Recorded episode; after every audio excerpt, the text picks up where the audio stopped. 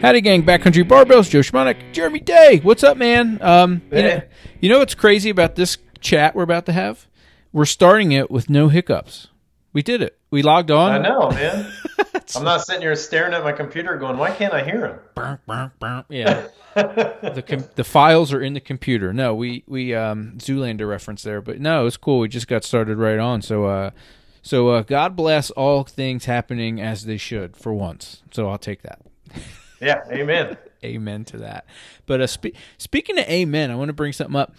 Uh, and we were talking about it briefly, but I, I married a buddy. That's awesome. And I mean that not like I married him, like we're partners now. I mean that like he wanted to get married and I did the ceremony. I thought that was pretty cool. Have you ever, did you know how easy it is to do that and how actually, I've always complained like, how come I haven't been asked to be a best man in a wedding yet? And then all of a sudden, I got this phone call. My buddy's like, "Listen, me and Ashley want to get married. This COVID thing sucks. We've been planning this and we can't get it done. So we're going to drive to a mountain somewhere and get married. Could you do that for me?" And I was like, "Hell yeah, I'll do it." So did you get online at that point in time and then get ordained or Yeah, he's. I said, well, I don't know the logistics of this, and I told him I was like, I don't feel like doing any of the legwork, so I want to make sure your marriage is legal. So I think the best way to, for me to make sure it's legal is for you to make sure it's legal first. So he did all this stuff, and he checked with Pierce County, and he he found this like online, or you know, I don't know if it is ordination the right place, but whatever. It's like this kind of just it's a cheeseball church thing that's just like I could do like Wiccan ceremonies. I could do the marriage any way I wanted, you know, but I couldn't do it in like I probably couldn't do it in like a um if I had permission from like the Catholic Church or an Episcopal church, I could probably do it in their facility if they let me, depending on their rules, but I don't think it would I wouldn't I'm not ordained under their church, right? So I couldn't do like a, Yeah. a true Catholic I don't think you can in the Catholic Church. Oh no, I don't think so. I mean, uh-uh. You got to No. become a theolo- theologian. Yeah, I uh, you know, I like reading the Bible. I like, you know, talking story, but um, I'm not And gonna, marrying people now? I'm doing it now. But it was That's coo- funny. it was cool and agreeing to do that for them was neat too because once we got into it, I was like, well, if you want to get married by a mountain, me and the wife, we're taking pictures out by Mount Rainier and we're going to spend the weekend out at this um, Alta Resort right out there because we're not doing our trail run. And He's like, okay. So we ended up planning their whole wedding for him too. Like we hooked him up with a ba- we hooked him up with a baker, we hooked him up with a spot, we got him a hotel room. Like, and then I got to thinking with my wife. I was like, Eliza, this is our next life. I was like, we could just coordinate small scale weddings, and then, you know, I'll charge a fee for doing the ceremony, and you charge a fee for setting it up and planning it, and we probably, we probably could do do pretty well for ourselves. yeah, absolutely. The photography, that's where it's at, man. They get about 10, 15, 20, 30,000. Well, not this one. So, but I will tell you, we had we did have a we actually had a family photography session set up for that day. My wife likes to do this, and my wife's getting better at it because I don't know if you remember last year I was a day late to elk camp because we had to take Oh, family yeah. pictures. Well, she got smart. She she got them done before August. You know what I mean? So we're that last weekend in July. So I'm making moves there. Um, Learned. Yeah, we all. Well, I learned too. I had to put my foot down. Told her August, September, elk season. Get it together.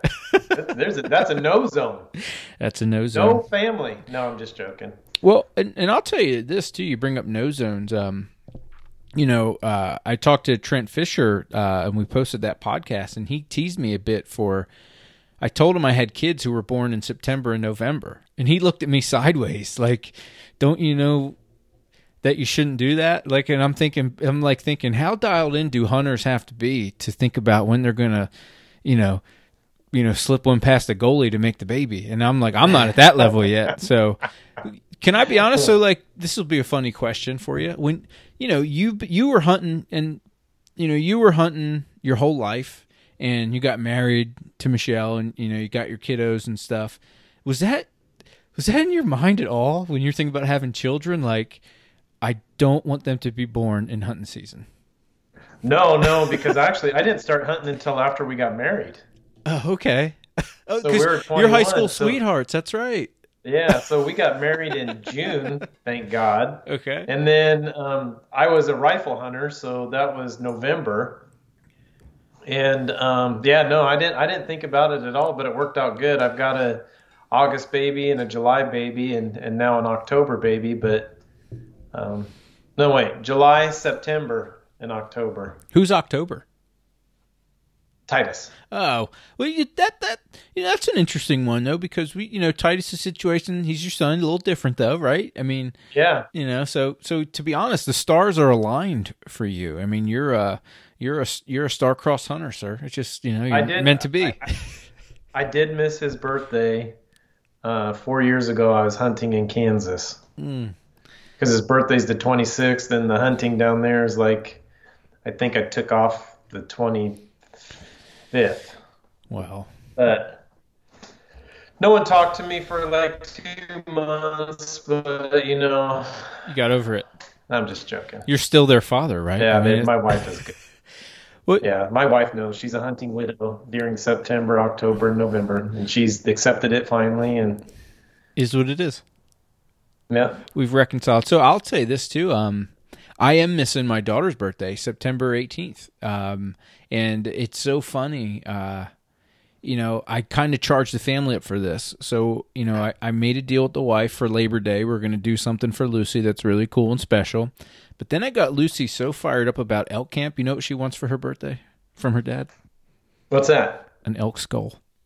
Nice. You're gonna have to deliver, man. Yeah, I told, but I here's here's how you can tell me what you think of this. I told her, I said, "Look, Lucy, Daddy can't give you an elk skull. An elk skull something you have to earn. So what I can do for you is I can kill my first elk in your honor. Does that work for you? And then you can look at the elk skull all you want. But I'm not gonna lie to you. That first one's mine. I had to be. I, I, had, I had to be. I had to be honest with her. That's rad. you know, and you know, you could skirt around that as a parent, but I'm like, let's be honest with them. I'm not gonna, you know, let's let's be honest with the kids here. I ain't gonna, I ain't gonna, um, I ain't gonna cross hairs with her. I ain't gonna, I ain't gonna fiddle around with it until like three weeks after the skull's on the wall and she's asking me if it's hers, and I gotta be like, no, it's not. no, no, it's not. I, I, that's mine. I worked my ass off three years. Yeah, I know that's right. get that. I, I hope so, but I told her if I get two this year, which I have two elk tags, you can have the second. How about that? Yeah, So, so, that'll so be awesome. yeah, so uh, Yeah, no, I'm, I'm pumped for this year, dude. yeah, I've got I've got something in store for you for our our first day hunt when we go to uh, Oregon. It's gonna be a little brutal. So is it is it um like a gift or is it like a hard hike? I mean, what do you mean you got something in store for me? Well, it's gonna be a super duper hard hike Okay, in hopes that it'll become a gift for you. I love it. I It's love off the beaten path. Nobody's hunting in this area, and um, it goes opposite or contrary to what anybody else thinks about when you go in when you take off from a trailhead. I love it. So, uh, do you want to get? Let's uh, without talking about the spot. Let's just jump right into the hunting stuff. Um, what do you mean by that? Like opposite of contrary opinions. Well, because most people, you know, they want to go right out of the gate. They're going to leave a trailhead that's out in the middle of nowhere, and that's where this trailhead is. And they want to take the trail in three, five miles. And this particular trail just happens to be a path of least resistance, lack of better term. So it's the initial hike, you gain like two, three hundred feet, and then it's just you're on this ridge, and you can go on that ridge for six miles. Very cool. It's an old Jeep trail ridge, and um, but there was a burn that went through there two years ago, and there's a lot of great north-facing kind of steep slopes with a lot of water in between one ridge system and a bigger ridge system. So we're gonna hike down. We're gonna hike down to 3,500 feet, and then we got to come back out to 7,000. I love it. That's awesome. And but if we get one down in there, it's not going to be too bad. I mean, the first initial descent is pretty brutal, but once we get down there, man, there's some a bunch of lookout points where we could do a lot of great um, morning glassing, afternoon glassing, evening glassing, set up a camp, and and and and be on a rim to where we could look almost 270 degrees Oh, very cool.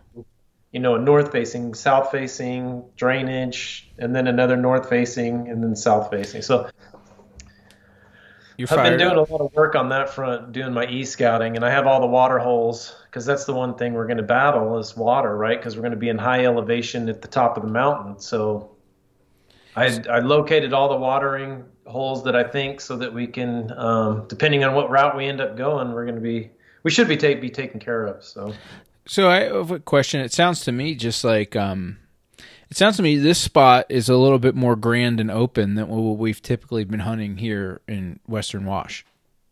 Oh yeah, this is all wilderness, so no no vehicles for several hundred miles. Well, I mean, in terms of um, it doesn't seem it doesn't seem as Roosevelty country or like rainforesty, dense pine stuff. It seems is it is this more Eastern Oregon? It just I'm Eastern Oregon. Oh, cool. So this is going to yeah, be we're going to be hunting Rocky Mountain. Oh, very cool. So now I'm fired up. Shows you how much I've been e scouting the spot you sent me. Um, yeah, yeah. No, I've, I've I wasn't relying on you. I was just about right. to do that. that's right. No, but you know, because I've been looking more on um, the the weekend spot for the opener in Washington too. So it's really thrilling to just have like two tags and all these different options. But no, that's really cool to be thinking more um, the eastern side and going at it a bit. Um, that that sounds exciting, man. New adventures. Oh, it is, and it's it's it's big timber, lots of different stages of burns. Very so cool. it's a and then if it's all Bunk, I've got a backup plan that's just right down the road, about three mile, three hours, and I know we'll get something in there. I love it. Well, but a little more people. Yeah, that's okay. I mean, look, I think I think what you even talked about in the beginning, like people. I think like I'm trying to. I'm trying to make a mental switch about seeing people because it seems like when you're on these general tags, you're going to run into them no matter what. Like even like turkey hunting, whatever. Like, and I think the thought needs to be, and uh, how do I not ho hum? There's a guy in the woods, but okay. How can I maybe think about how their pressure is going to influence the animal we're hunting? Absolutely. That's what. That's has... what I. Anytime I see a hunter, the first thing I always think about is, okay, he's he's doing a push hunt for me. Where are the elk going to go? What are they going to do? So I'll pull up the onX and take a look at the, an ugly spot, or you know, look at the ridge system, see how steep things are, and then pinpoint, okay, they'll shoot, let's cut over here and then over there. We haven't had to do much of that in the areas that that we've hunted. I mean, the one like we're going to hunt this year, there's not too many people in that back country. Last year there was a crap load of people everywhere, driving roads mainly. Yeah. And there's a lot of road systems, so um, yeah, this will be a unique kind of hunting for you because it is way open, way more open country. It's it can be steep and it's dry and um, yeah, and it's Rocky Mountain elk too, so they they move a lot more. I love it up no. and down. So yeah, I think I think that's going to be awesome. I love I love trying something new. I mean, and, and I kind of I kind of coined it as like a even in my early stages of this hunting situation, this is my third elk camp only, which is I'm still infancy, and I'm I'm willing to 100% recognize that. But I definitely have like a hunting wanderlust, you know, like in the sense where, yeah, I just want to go to another spot, you know what I mean? And and I think that it's not like in like a micro sense. That's not like for the weekend or the hunt we're on. Like I'll I'm fired up to pick that apart together, but like even to some degree like going back to like our late season spot the second time, um, I went for that solo hunt that you know I've kind of late season hunted before with some of our other hunting partners. I was like, I just feel, I feel like I'm looking at my, I feel like I'm watching my mom get undressed being back here again. You know what I mean? Like it's just, yeah, yeah I just don't want to be here. You know, I don't need to do this. You know, I'd rather be somewhere else. You know what I mean? So I think I think that's really cool to not only go to Oregon but to to kind of pick apart a whole different kind of that eastern kind of dry high terrain, those high elevation hunts. I think that'd be awesome, man. Yeah, no, it'll be a lot of fun. And, and next year, 2021, it's sounding like they're going to a draw system over there for archery. So pretty controversial deal, but yeah, you know, I think it's in the best interest of the elk and the hunting pressure and everything else. But um, so this is a great year because it's an over the counter tag, so we could just go. Sweet. And um, and it's going to be one of few times that you're going to be able to actually hunt Rocky Mountain elk because in the state of Washington it's pretty tough if you unless you want to do spike only. So, yeah. and these are you know these are true east side of the mountain Rockies. Cool. There's no there's no Rocky Mountain elk with uh, Roosevelt elk mix like there is you know towards the Cascades. So Yeah, it's funny that that kind of idea, like that, how I five kind of like dictates an elk species to some degree, right? Like, it, yeah, yeah, it's weird, and I wonder like how how true is that? Because you know, um, you know, following a little bit of this, you know, um, I'm a I'm a fanboy of the meat eater guys, and they'll have like biologists on here and there, and they talk about this a little bit and how like depending on like whether you're like a biologist that believes in the genetic thing or you're a biologist that believes in like all these different traits but it seems like the the um it seems like in this space the um the tendency is to kind of take the idea of species away in a weird way where to you know elk is elk right? Um so but that's interesting because that's definitely a conversation that you know that is uh it's one to be had right? I mean because they are different. Yeah. They are different. And i'm wondering too like are they different like you and i are different? Are they different like you know me and like um you know uh some asian fella are different? But are we all the same still? We're kind of human right? So it's funny you look at these characteristics. But i'll tell you this i still like the roosevelt elk. I like the idea of them no matter what they are.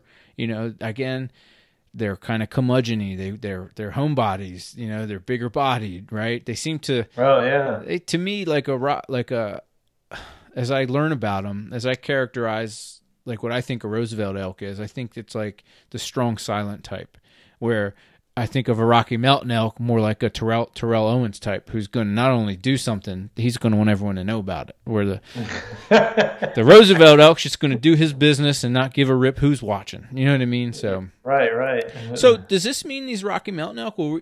I mean, it seems to me like calling isn't as much as we all like to call when we're out here in Western Washington. Like, you know, and whether that's because of timing or pressure, you know, the elk don't seem to be as vocal. Um, do you think there'll be a lot more call and action back and forth when we're out east with these guys? Yeah, particularly because of the week that we've chosen to go there is about when they're going into the rut. So they'll be a lot more talkative. Where and or so the difference between those Rocky Mountains and the um, Roosevelt are the Roosevelt will start bugling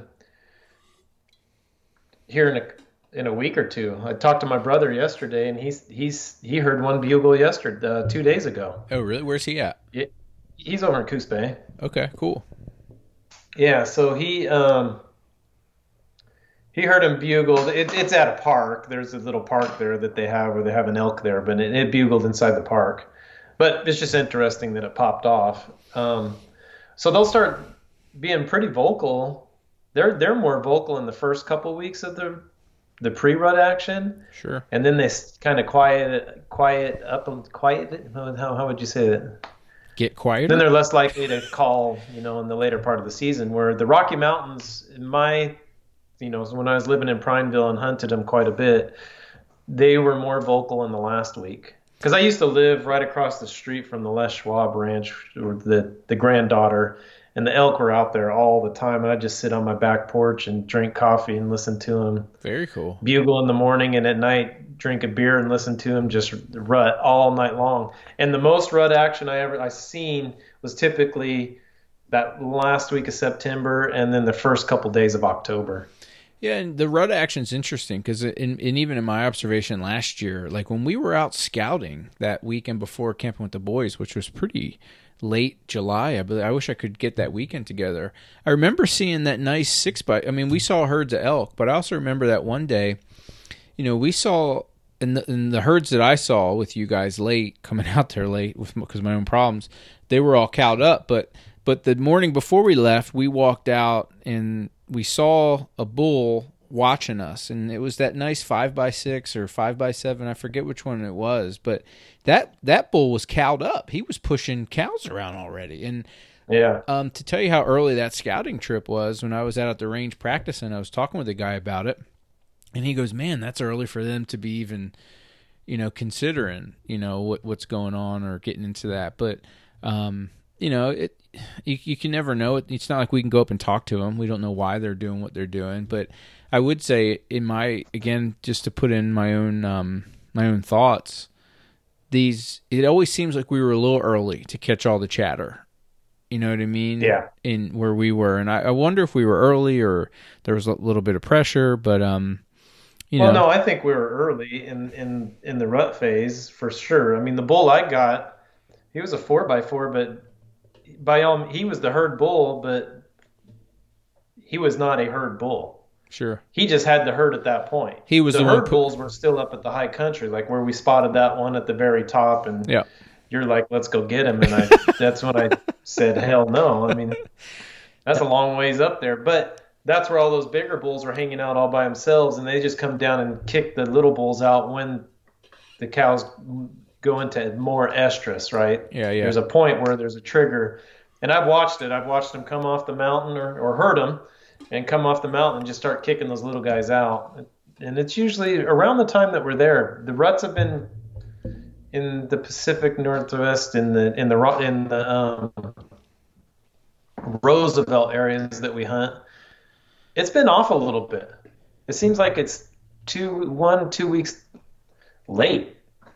So where the rut comes in late, so we're catching it to when they're, you know, the pre-rut, they're kind of doing a little few things, and then when it when it goes into the rut, it changes the dynamics quite a bit. Yeah, So- I, I can remember that was a conversation last year at the end of our season, and even already thinking about this year was like, oh, next year's pretty good actually because the hunt is going to be stationed further back than it has been in the past. Because that it seems like Yeah. it seems like the group that really gets the prime rut action here in Western Washington seems to be the the muzzleloader group, right? So.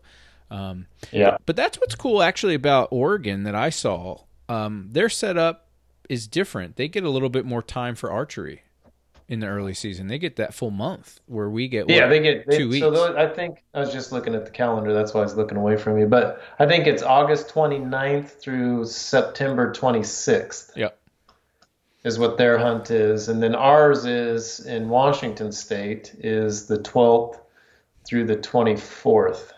Yeah, so it's I mean it's half the time for one. So Mm-hmm. um, that's why you know that's why you know taking advantage of you know military status made sense to me. Like, hey, let's go down there for like the same the same cost to me. Like Washington and you know to me Washington and Oregon are like the same place because of you know the family status and we can take advantage of that, which is pretty awesome. So.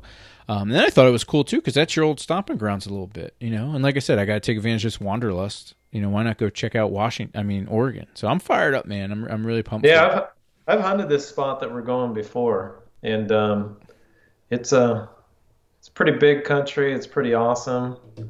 We got lost one time. We were back in there pretty deep, and I found a ping pong paddle, which was kind of wild. Is this the fence line story? No, no, this that's that's out. That's over in the uh, Grizzly unit. No, this was a yeah, it was a trip. You We- we found a ping lost. pong paddle? Get into this. Uh, Yeah, no, we're just walking along, dude, and we're out in the middle of nowhere. We were a mile off of the trailhead and uh, down this ridge system, and I look over and I see a damn ping pong paddle. So I went over and picked it up, and then there was three of us, um, and we got into a dialogue and. Then when we got back, we were looking it up and stuff and talking to people, and then apparently it's a thing people in private planes will be flying and the door will fly open and a lot of their shit will get sucked out of there and fly all over the place. And so people have found wallets, they've found like me a ping pong paddle, they've found you know suitcases, all sorts of weird stuff out in the middle of nowhere.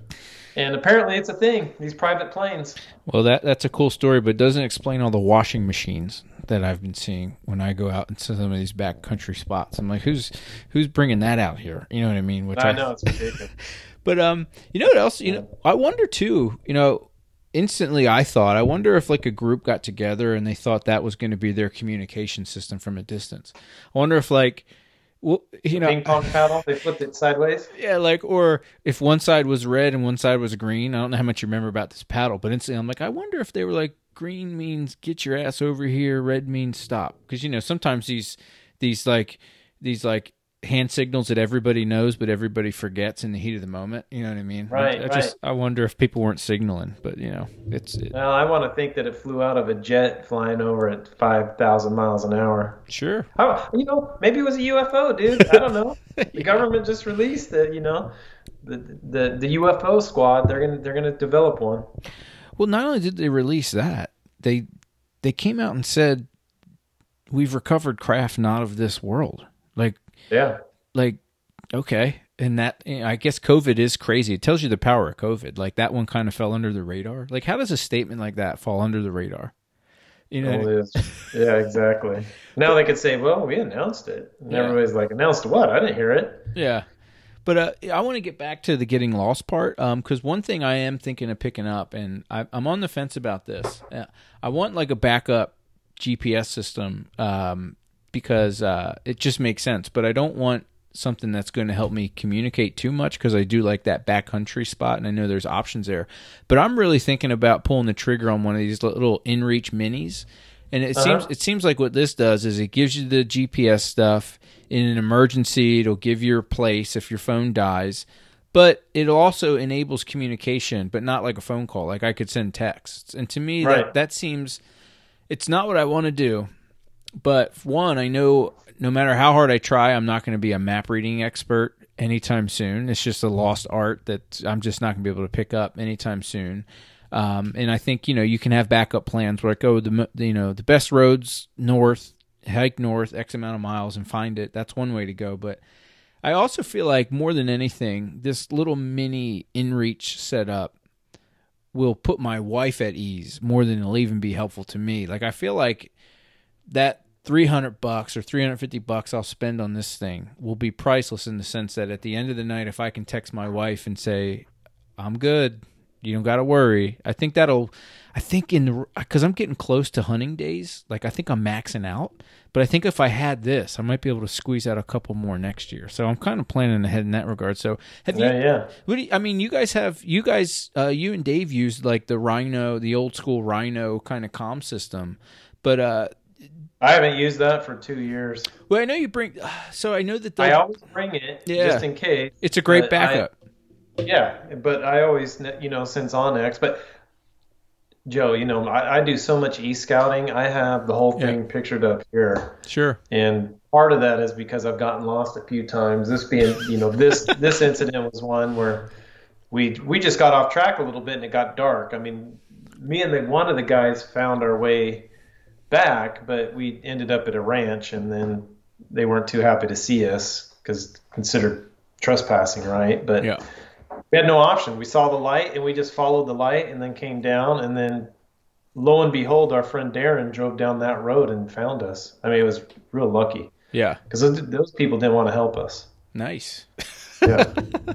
but so, but what do you, I mean? Have you looked into these little InReach systems at all? I mean, are they? Because I know a lot of guys use them, and even um, uh, again, referencing you know our guys down south, the born and raised crew. You know when they're getting ready for like their 2.0 and they're spending 45 days straight to them it's almost as much about being able to chat with the family here and there when they're doing these long hunts and to be honest i can see my wife going you're going to be in the woods for how long without a chat and i'm like well you know, it could be it could be nine days. You know, you're gonna have to deal with that.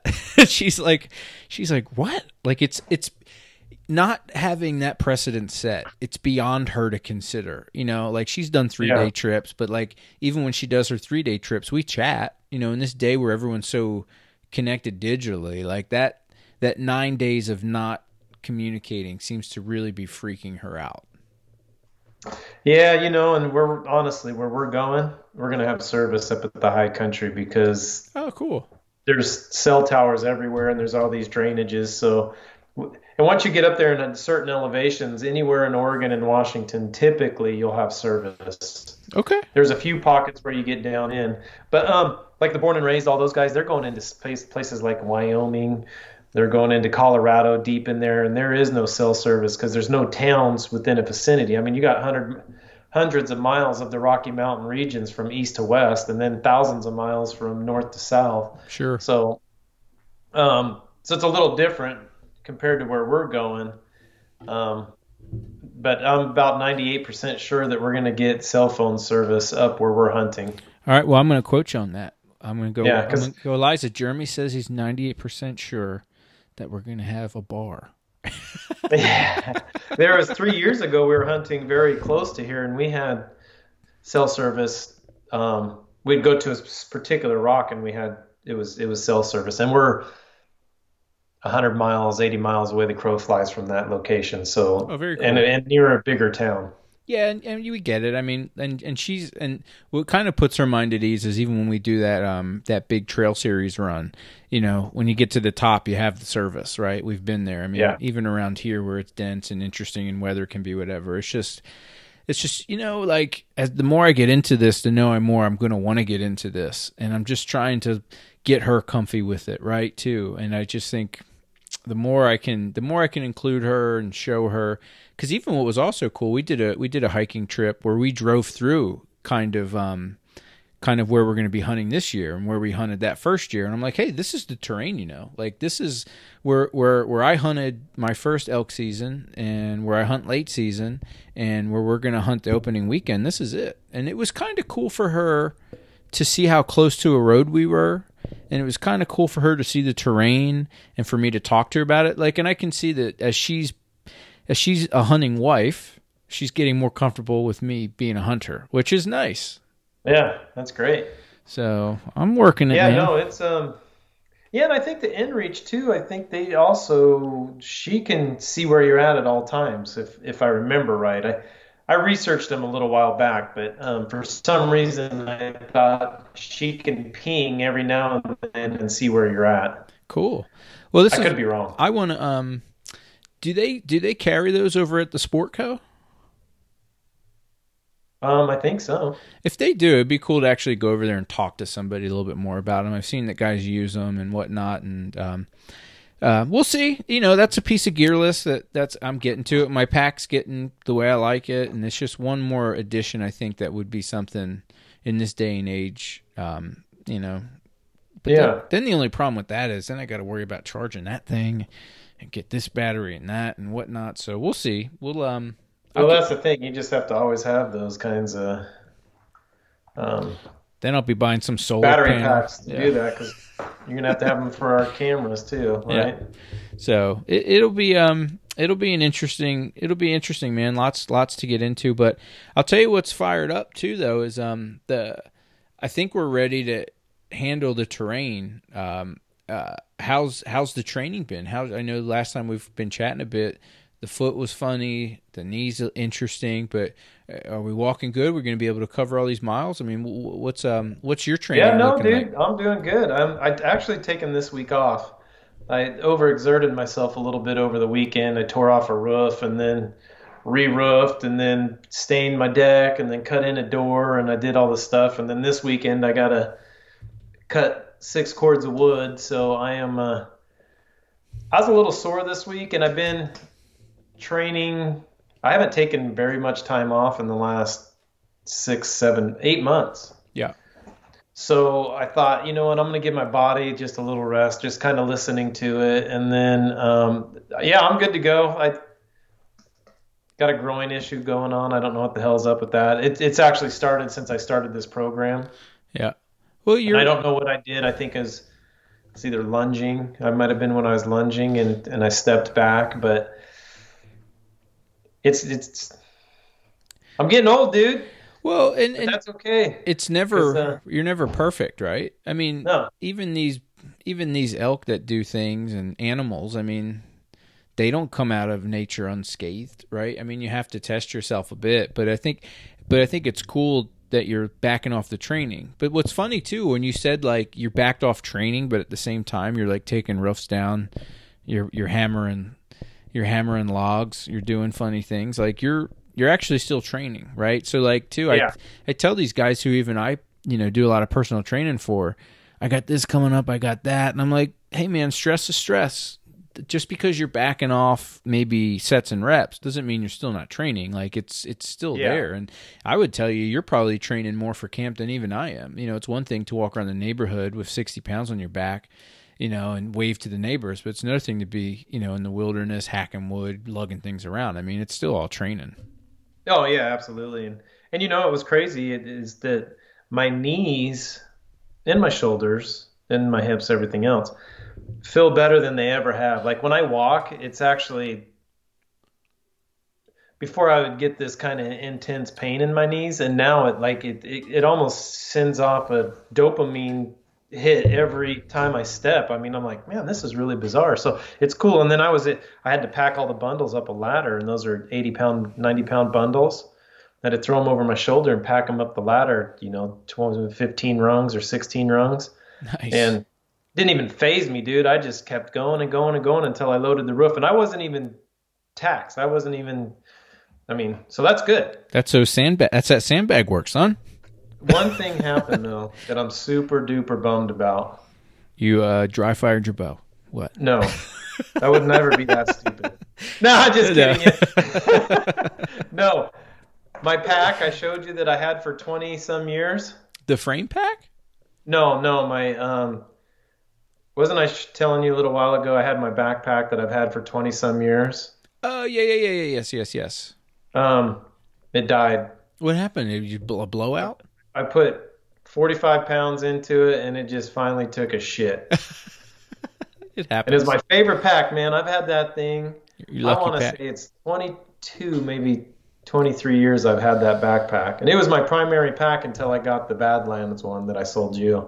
Well, here here's what I would suggest. Um, I'm a sentimental guy, and I have this little shrine thing in my garage where I put rocks on it, little things. In fact, um, the the bride of the um, my buddy's wedding, they gave me like this because they were doing this last minute and they couldn't get fresh flowers and they're doing this traveling. She got like wooden flowers, like really cool looking wooden flowers. Nice. I pinned it somewhere, right? It's on my little shrine, like I have it. So I think what would be cool, you should cut a piece of that backpack off and like you should put it in your current pack. I think you should do that. Like have a little Oh, that's not a bad idea. kind of like what do they say in weddings? Like something old, something new, something borrowed, something blue. Like I wonder if we couldn't come up with a cool rhyme like that for for hunting camp. Like just like a like a uh like a good luck charm, you know, kind of even like that Navajo story I was telling you, how they had all those pieces of dirt from those special places. Like it'd be cool to have as you got something new, you pulled something old into the new thing, right? Like I mean, because I think Yeah. there's real spirit in that stuff. Absolutely. And I, my daughter bought me. Gosh, it was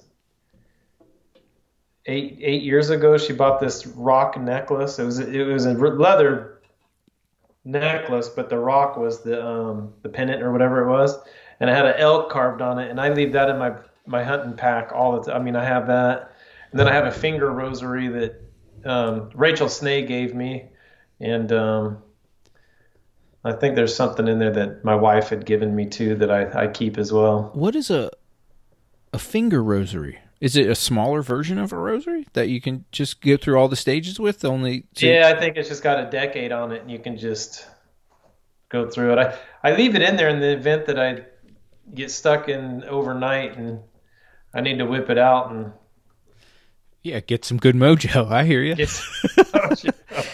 No, because I and I asked because um, you know another thing. Um, my buddy I married, uh, you know, we scrambled together. So I was like, God, I want to give this guy a bachelor party, but I was like, and I was telling the wife too. I was like, I also need to get some training in. Like, I got this pack challenge I wrote, and I got to do it. Like, I got to. I'm going to go up that. And I was told her I was like, since we're not doing that Ragnar race, I'm going to run that loop before the wedding.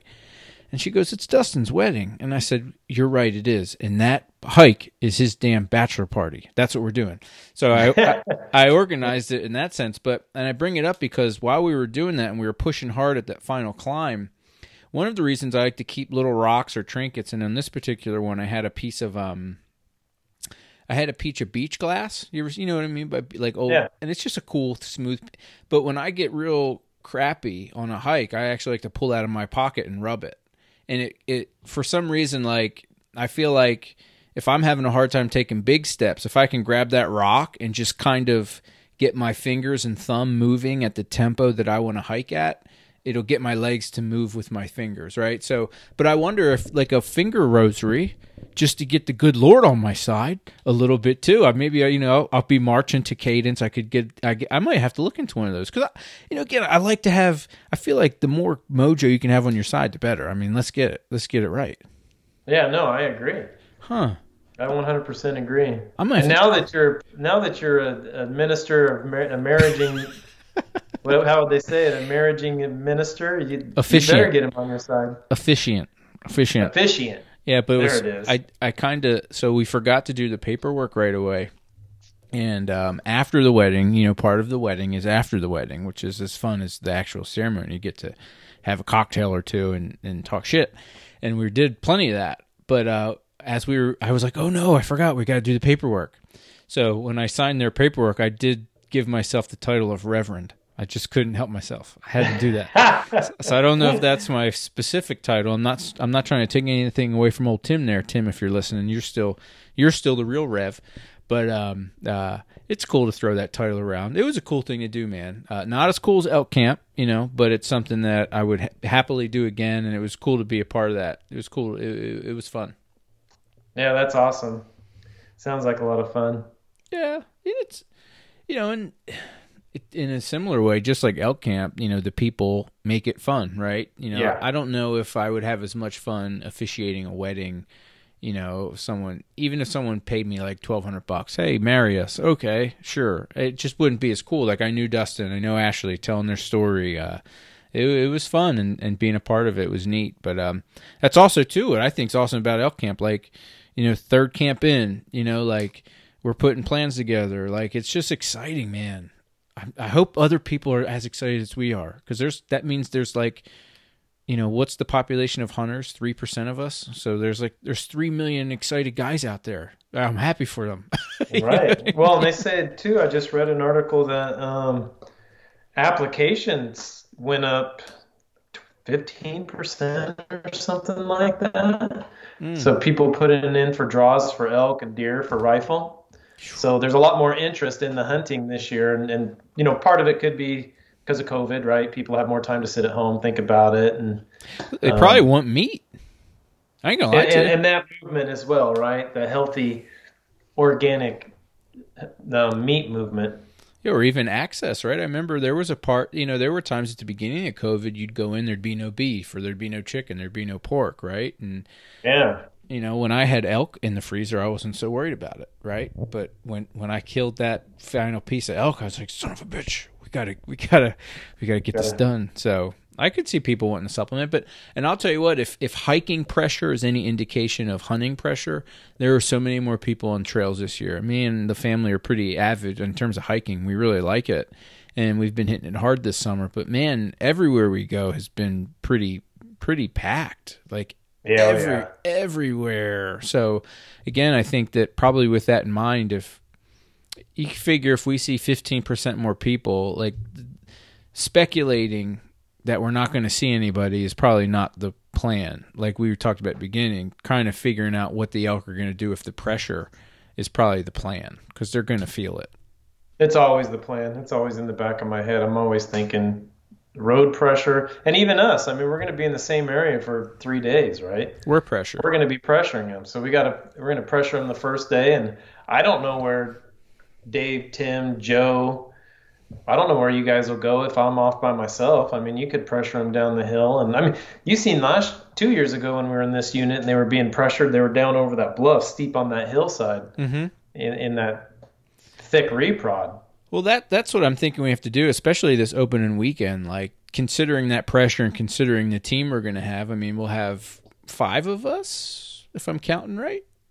Should be five of us. I'm not 100% sure on Dre. He's kind of been quiet lately, so we'll see what happens. I know he's got school, dude, so it's Yeah. going to be hard for him to pull it, but But even with that, it's like how do we how do we how do we get our resources together to attack a spot, right? And okay, Yeah. here's a spot they might be, and just the same way with your the bull you got, we kind of put that great push together, and we worked collectively to sort it out, and we we got it done, which was pretty awesome. Um, I, one other thing I think that I think will be important to beat pressure, and I want to put this to you because it's a it's something that especially with Oregon we're going to have to hammer together. Um, I I have this micro goal. I set a little goal, and I had real issues last year when I went on that solo elk hunt late season, kind of walking out late in the uh, early morning darkness. And I want to conquer my fear of being in the dark, right? But I also think my fear of being in the dark and being in the dark in the woods, going at that will help us deal with the pressure because I, I really think like we need to be in our morning spot before sunup before it's absolutely. like I want to be like I want to be walking in the dark. And I also think that our evening spot, we should we should probably be on it until after the sun goes down. Like I I want to hike in the dark. Like I, that's just a goal for me. Like I want to Oh, we'll do. it. I mean, that's Yeah. that's exactly the same way. wavelength because I, I wanted to do the same thing because every year I'm trying to get everybody out of that camp. And Yeah. everybody's dragging ass and trying to, well, I'm fiddle faddle. You know, you got some guys that take an hour to get going, whatever. We're all wired different, but 4:30, I'm out of that camp. I don't care what anybody's. I'm gone. well, let's let's up it. Let's say four. Fuck it. I'm ready. Well, 4:30 gets us there at five, and then we have 45 minutes until that sun starts to come up. Gives us time to be in there. Gives the guy time, whoever's making breakfast that morning, to make breakfast, and yeah, I'm also I'm thinking I'm thinking I'm thinking uh, the earlier the better and the later the better. Just because like I think and I, even with that in mind, I'm like you know they're not going to be moving. You don't see even like when I see them on hiking trips or they're out. Like when I see, I told you when we were up at Hurricane Ridge, when we saw, I saw a herd of elk in the daytime. They were bedded, and it was prime time hours for humans strolling. But what were the elk doing? They were bedded. You know what I mean? So Yeah. to catch them moving, which I think in these pressure situations, we just have to be we have to be in those spots. You know what I mean? We have to put in the hours, and if that, I'd be willing to take a nap at eleven o'clock. you know what I mean, or whatever. well, Whenever that happens. Too, Joe, is that you're gonna we're gonna be walking through some country that's actually huntable. yeah, So why why get there too early and bump elk? Get to a spot where you can start to see, and Yeah. then you start walking through. And but if you get there an hour early, I mean, you can take a nap, you fall asleep, and I've done it a million times, and you just sleep right there, and then you wake up and start your hunting. But I've found over the years, it's just it's, you got to time it right. You got to get in there right as the sun's coming up, and not go through and put your scent through an area that you potentially want to hunt. yeah, that's right. I think that's important because they're be feeding at night, so it's not like we want to walk through the meadow. So the key is probably going to be like whatever whatever spot we want to be in where we think they're going. You know, because the morning hunt, right? And you correct me if you think I'm wrong, but like the morning hunt is like okay, they're feeding, going to bed. The evening hunt, they're coming out of their bed, going to feed. And with that in mind, we can catch them in those transitions. But in either case, what you don't want to do is blow up their meadow. So it, when we get in or out, no matter how we do it, I'd imagine it's going to be kind of hiking into the fringe, so we could get a we can get a spot at something and, and see them moving to to that bedding area. Yeah, exactly. So uh, And we're, and we're going to go through an area where they travel quite a bit, and I've seen the elk in there. cool. I mean, right at dark, right at you know, you see the body. I think you were with me last year, we, or two years ago, we seen it. So there's one area it's sensitive, so you got to think to yourself, okay, is it worth going through here this early because we know what's on the other end? Fewer people, more elk, more people can hunt because we're going to be in these groups. Or does one group go early and second group go later and then follow up the trail and then head up towards the high? I mean, that may be the ticket. Yeah, and and we, you know those are some things that you can spend all this time planning, but you'll figure you, there are there's much of this that's going to be sorted out on the fly, right? And uh, it's cool to even just chit chat about it now. Um, but that's the, that that kind of gets into my other little micro goal too. The dark thing's interesting, but the other thing too is that late season hunt we did. We we saw that those bulls were pretty active at night. I mean, we saw two of them coming back. So the other micro goal is like every like be ready.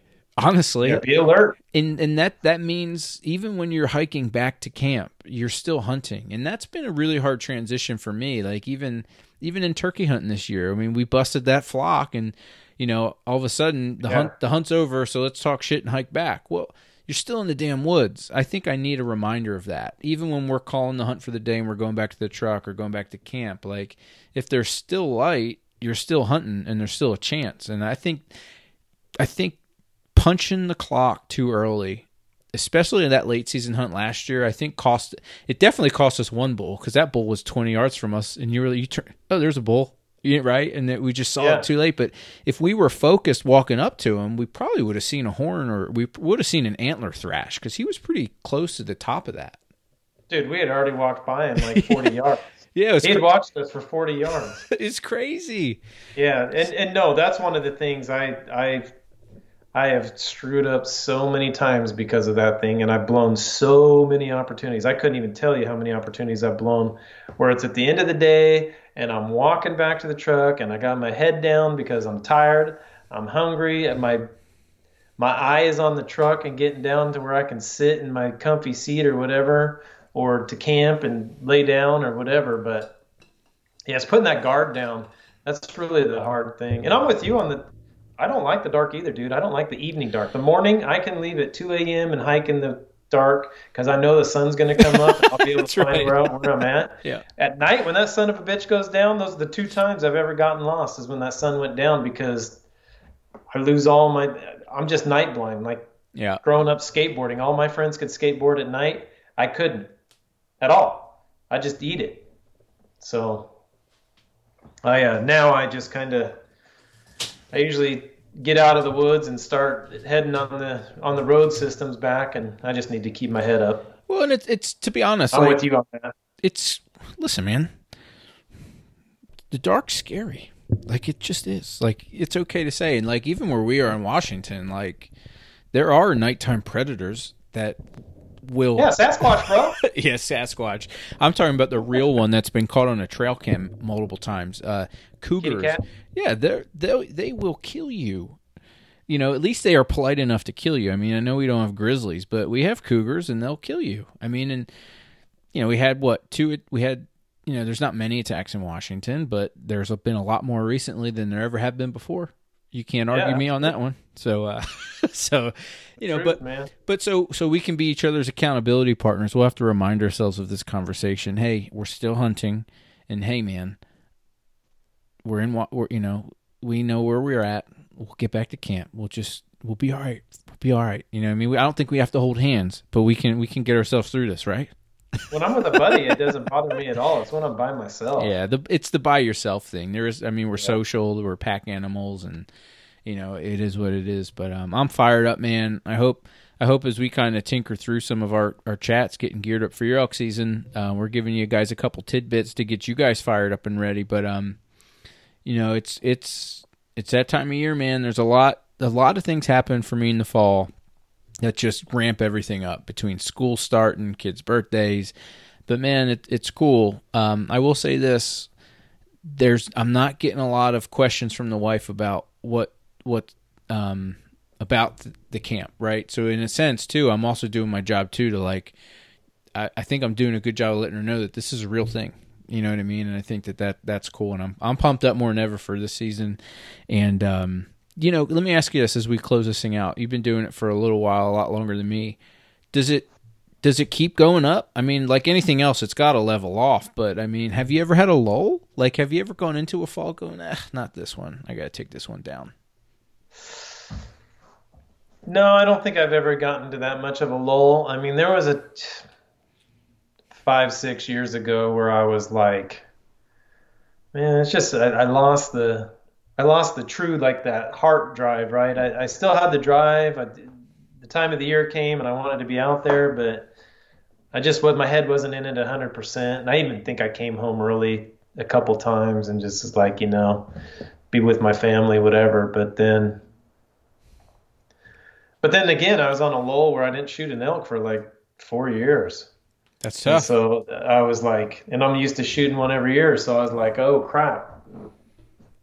And uh, that kind of got, I guess, messed with me. And then I smoked one and then I got the fire back. And then There it is.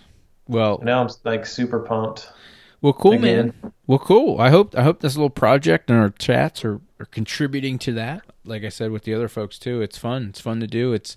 I was talking to one of the guys I train, who's like his goal is to like do like CrossFit Master stuff, and uh, I had to, I'm telling all my clients I was like, you know, these ten days I'm not going to be accessible. You know, talk to Jake, talk to this, whatever. And he goes, well, what are you doing? And I said, well, this is my Super Bowl. It's coming up. This is what I train all year for. These couple days. Like this is it. And I was telling him why and a couple of things we've talked about in this show. And he goes, he goes, you're the only guy I know who's ever even talked about elk, but I think I'm interested. and I was like, well, they're not in Atlanta, but they're trying to get them there. You know, I mean, there's some cool stuff in, in West Virginia and whatnot, but they used to be. So, but uh, you know, it's it's real. It's a it's a fired up thing, man. And you know, whatever anybody's doing, like I think that there's like this underlying motivation too. Like if there's like a big dream or an accomplishment, you should be pushing for it, man. That's the that's the that's the cherry on top. Like to me, Yeah. this this elk season is the cherry on top that I look forward to every year, and the last three at least. And um, I'm pumped for it, man. I can't I can't wait. well, man, we're only three and a half weeks away, dude. So I know. it's pretty crazy. we were supposed to talk about this camping trip we're doing with the boys to scout out the Washington spot, but we'll have to get that in um, down the line here, um, and uh, we'll have to get that going. But we've been going, uh, you know, we'll have to do that and maybe give a couple archery tips because I'm shooting. I might not be using that diaphragm much right now, but uh, my I'm last year by this time I was hitting groups at 50, and I stacked I stacked three darts like like like pins in a in a I just they were like touching Jeremy from 60 Nice. from 60 and then I told you this too I was 33% on the X not grouping really well but hitting hitting the target 1 out of 3 where I wanted it from 70 so my distance is coming out everything's falling everything's falling in line so things are things are happening brother and it looks like where you have us hunting I'm going to need to maybe have some distance behind that bow. And we're going to be a little bit more open rather than tripping and falling over them here in Roosevelt country. So, Yeah, there's, there's big timber. I mean, we're gonna be hunting big timber. It's just a little the um, the canopy, the underneath of the canopy is a little, you know, a little more open. yeah, and that's my favorite kind of woods, to be honest. Like, I have like this um, love hate with the Roosevelt country. Like, nobody likes being in that shit, but you like to tell the story afterwards. Oh, it was fun. Yeah, I love was, it. It was fun crawling out of there. No, it wasn't. It was not fun at all. But but big timbers, big timber's fun to sneak around, right? When you can navigate it, that's that's the magic woods. You're right. That's that's the coolest thing that you can't get back east. You know, being in big cedar and old Douglas firs and just dark woods, you get that cool breeze and you get a whiff of a critter and you see some sign and you start breathing heavy and and and it's I can't wait, man. Yeah, it's gonna be cool. Well, cool. Um, well, sweet guys. Hopefully, we helped you out. Uh, check out. Um, you know, I talked about some gear to put in my pack potentially, but I know for sure uh, a piece of gear that'll be in my pack and on my feet is Ellsworth socks. So check those guys out, and if you like them, um, awesome. You can save some money. Uh, B and B twenty, and even if you don't like them, they have this two years exchange program, which Pete Dahlgren's the only maniac out there I know who's going to put a guarantee like that on a pair of socks. Yeah. Right. So um so keep that in mind, guys. Check them out at ellsworthsocks.com. Um keep following the show, tell your buddies about it, all that great stuff. But man, happy hunting. Train, hunt, live. Get after it, guys. Uh Jeremy, man, this was a great chat, buddy. I appreciate you. Yeah, it's good times like always, man. God bless America. Get some folks. I gotta quit. My kid's yelling at me. The door's locked. Yeah, I got downstairs. Michelle calling me real quick, so I'm gonna have to let you go.